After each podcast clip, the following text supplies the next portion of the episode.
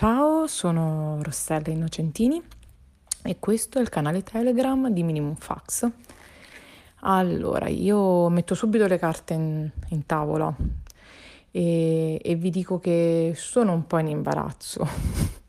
Provo un po' un leggero disagio nel parlarvi in questo momento perché? Perché io in casa editrice mi occupo dell'ufficio stampa e quindi tendenzialmente sono solita far parlare gli autori, far parlare i libri attraverso i giornali, eh, le radio, eccetera, eccetera. Insomma, non sono tantissimissimo abituata a mettermi al centro dei riflettori, però eh, questa di Telegram, della possibilità eh, di aprire un canale diretto con voi è un'idea bellissima un'idea molto bella che ha avuto la mia collega Valentina Versano, la nostra social media manager e fondamentalmente quello che mi chiede Valentina non riesco a dirle ma di no.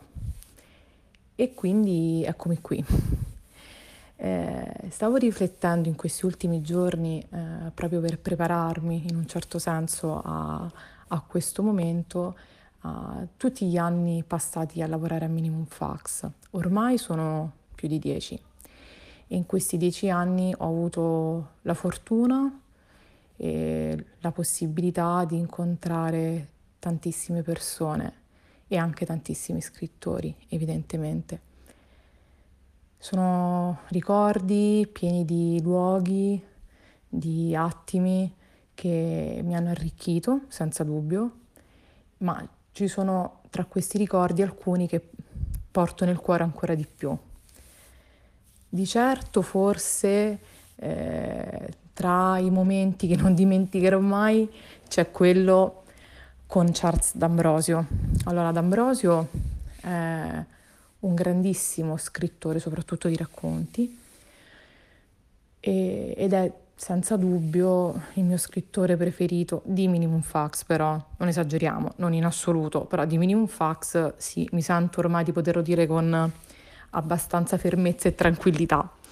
L'ho conosciuto in realtà solo tre anni fa, quando pubblicammo la sua raccolta di, di saggi, definiamola così, Perdersi, bellissima, e venne eh, a marzo in Italia per, per promuovere il libro.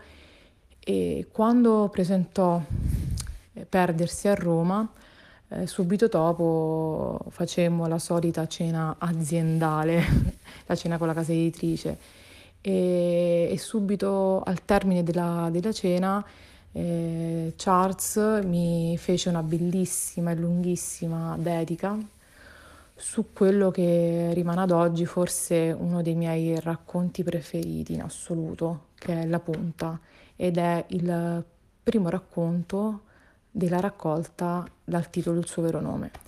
Quindi vedere lì D'Ambrosio eh, che appunto mi scriveva delle cose bellissime e dolcissime come, come lui, in effetti, su quel racconto, insomma, si merita diciamo uno, tra i primi tre posti del podio dei ricordi che, a cui tengo di più. Poi altro momento abbastanza, eh, come dire, indelebile, scolpito nella mia testa è senza dubbio legato allo scorso anno, a quando eh, a maggio pubblicammo per la collana filigrana Scuola di Demoni, curato da Carlo Mazzagalanti con le interviste a Michele Mari e a Walter City.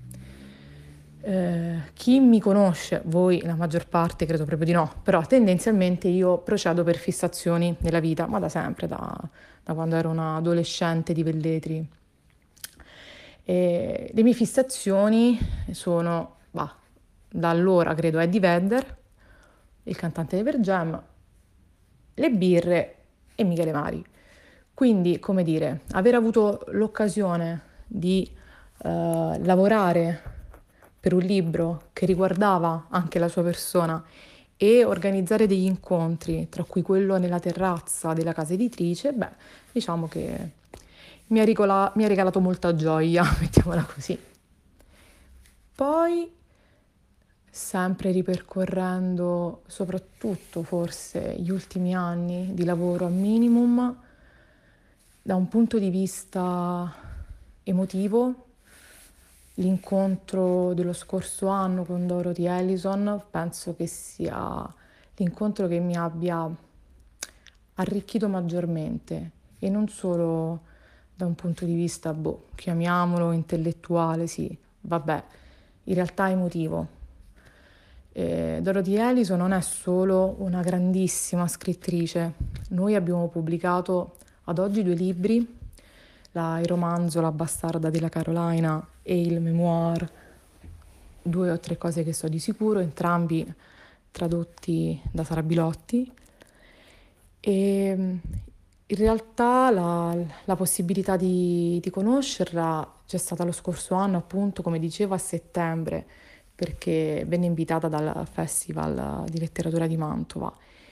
E ho passato con lei dei giorni tra Milano, Mantova, appunto, e, e Bologna in questo tour a parlare e a conoscere una persona che appunto non è solo una grande scrittrice, ma una persona carica di un'umanità, di una, di una forza e di una capacità di saper perdonare e andare avanti che boh, mio, credo che nella mia vita non ho mai conosciuto. Una, una persona che riuscisse ad avere in sé tutto questo.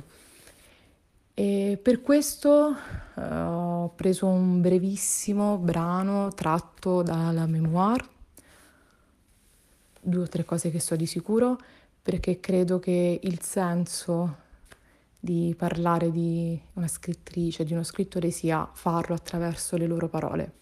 Quindi mi scuso fin da subito, perché lo so, della mia dizione non propriamente perfetta e dalla quale anche si evince facilmente che appartenga, come dire, al basso Lazio.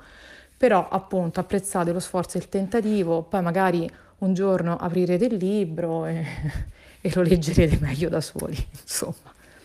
Ecco qui. La domanda più frequente che mi veniva fatta durante la mia infanzia era dove sei stata? Risposta, da nessuna parte. Né il mio padrigno né mia madre mi credevano, ma nessuna punizione sarebbe servita a ottenere una risposta diversa. La verità era che io non ero stata davvero da nessuna parte nessuno in particolare, ma in ogni luogo immaginabile. Camminavo raccontandomi delle storie. Uscivo dalle nostre terre ed entravo in altre. Arrivavo fino alla zona di negozi e tornavo indietro. Il rostore che mia madre sospettava fosse dovuto a furti o atti di vandalismo era in realtà solo imbarazzo, perché mentre camminavo parlavo a voce alta. Assumevo le identità dei personaggi che inventavo. A volte ero solo me stessa, Parlavo ad alta voce come non avrei mai potuto fare in casa. Altre diventavo qualcuno che avevo visto in televisione o il personaggio di un libro che avevo letto.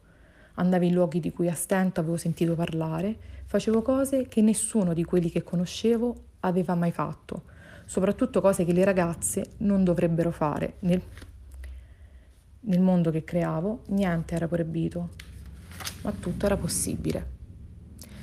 E niente, eh, ripeto, mi scuso per eventuale eccesso di emotività, però sono davvero contenta che appunto ci sia questa occasione per boh, conoscersi anche un po' di più. Io vi auguro delle giornate meravigliose di quest'estate assai complessa. Abbiamo passato tutti noi dei mesi non propriamente facilissimi e speriamo che i prossimi ci diano un po' di tregua fate tutto quello che vi fa star bene, sì, leggere, certo, va bene, leggete minimo, è pure meglio, ovviamente, ma tendenzialmente state bene, fate tutto quello che vi farà sentire felici. A presto, ciao!